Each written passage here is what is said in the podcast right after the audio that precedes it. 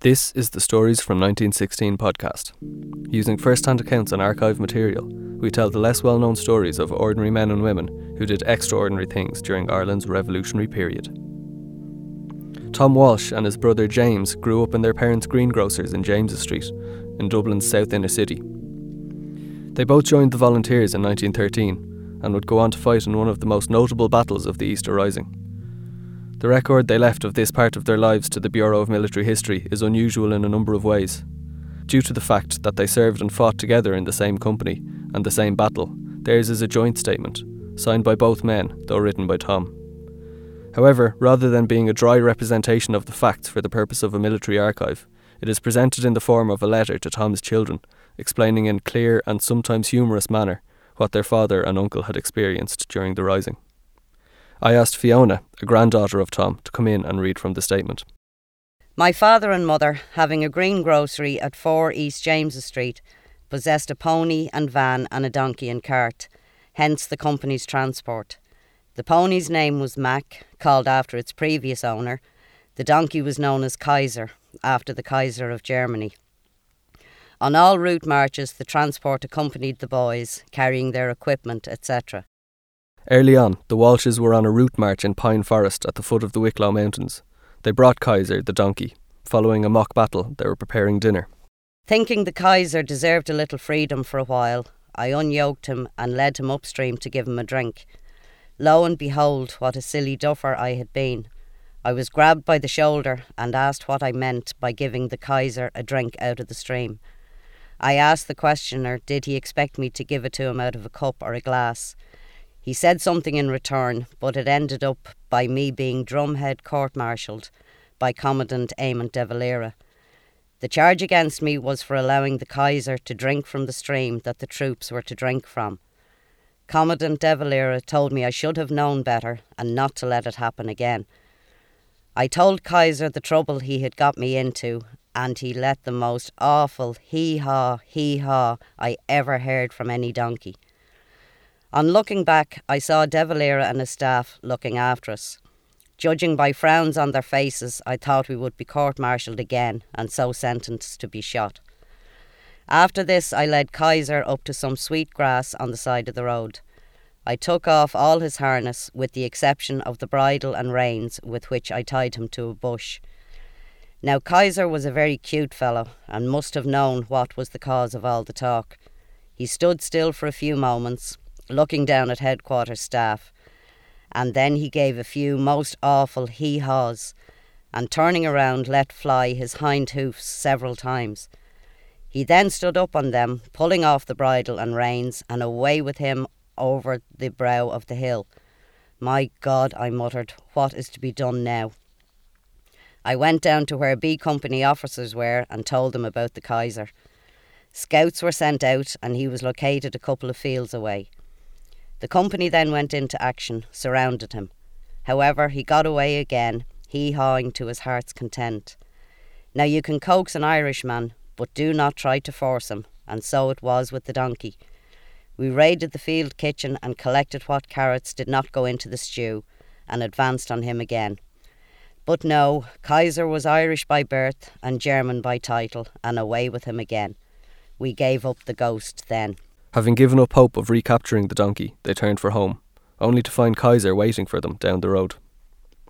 By the time Easter 1916 came around, the brothers Walsh were well established in B Company 5th Battalion. They were at their Tuesday night parade in 144 Pearse Street when they got the first hint of the action that was to come. We were issued with two Howth guns and rations. On Wednesday night, we were all in 144, an unusual night to be there but there was something in the air that had us all poised for that something, that drawing to one another, the comradeship that knits pals together in face of coming storms and danger. Holy Thursday night came and we were all there again. We were all rather serious now, some with deep concern showing on their faces, but all anxious for news, whatever it might be. However, the monotony was broken by our captain ordering us to leave in twos and proceed to Columkill Hall in Blackhall Street, where we would get parcels of shotgun cartridges, which we were to take and proceed back to 144 in pairs.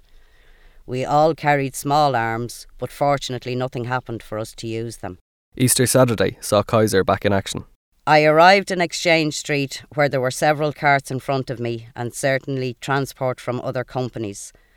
When my turn came, I loaded up three boxes labelled window blind rollers and the usual markings with care and do not drop and made in USA. After decorating the boxes with the cabbage and celery, I set off and passing the lower end of the street, I discovered the local DMP constable just inside a hallway and he drinking a hot whisky with a slice of lemon in it. Poor simple man, what a chance to become a sergeant or even an inspector, or more certain, a speedy exit from this world, if he had only been more attentive to his duty. That evening, B Company, with captain and staff, came to the stable and opened up the boxes, and we unpacked two, not window rollers, but single barrel shotguns, all in good order and condition, and these were conveyed to 144's arsenal that night by Kaiser. Then came Easter Monday, and they got the order to mobilise. My brother Leo, who was a very young boy, insisted on coming with us. All the boys seemed in a state of excitement. The manoeuvres were to come off at last. We were sent around to the rear and were loaded up with the parcel from Columkill Hall, the shotguns, ammunition, first aid supplies, etc., and were told to go off to Boland's Bakery on Grand Canal Quay with them. The tension was over. That waiting and watching were now at an end. The birth had taken place. Yes, an Irish Republic had been proclaimed outside our headquarters, the GPO, by Patrick Pearse.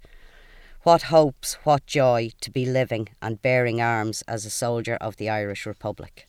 They were posted to Boland's Mill under Eamon De Valera, the Walshes sent their younger brother home and set about fortifying the building and knocking through internal walls.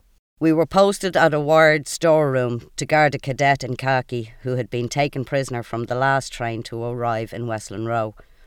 Some volunteers were passing by from duty on the railway and they gave us cigarettes and sweets, which we shared with our prisoner. He was very nervous and could not understand his position. However, he enjoyed the sweets and cigarettes. We were on guard over this man some time when we were told that Father McMahon from Westland Row was hearing confessions. We were relieved from our post and found Father McMahon, who had made a confessional in a four wheeled bread van. We said our penance in a nook in a huge stack of flour bags. The following morning, the Walshes and ten others were sent to Westland Row train station, where they were to be detailed on a mission. We were given extra ammunition for our Howth guns. We had now about 200 rounds each. I had a 45 revolver and between 50 and 60 rounds for it. Jim had a 32 revolver and about 50 rounds for that. We were also given a small box containing bread, margarine, tea, sugar, etc., and were told we were going to Clanwilliam House to defend Mount Street Bridge. Clanwilliam House would see one of the bloodiest battles of the week, the Battle of Mount Street Bridge, with the Walshes right in the middle of it. We cover that event in the next episode.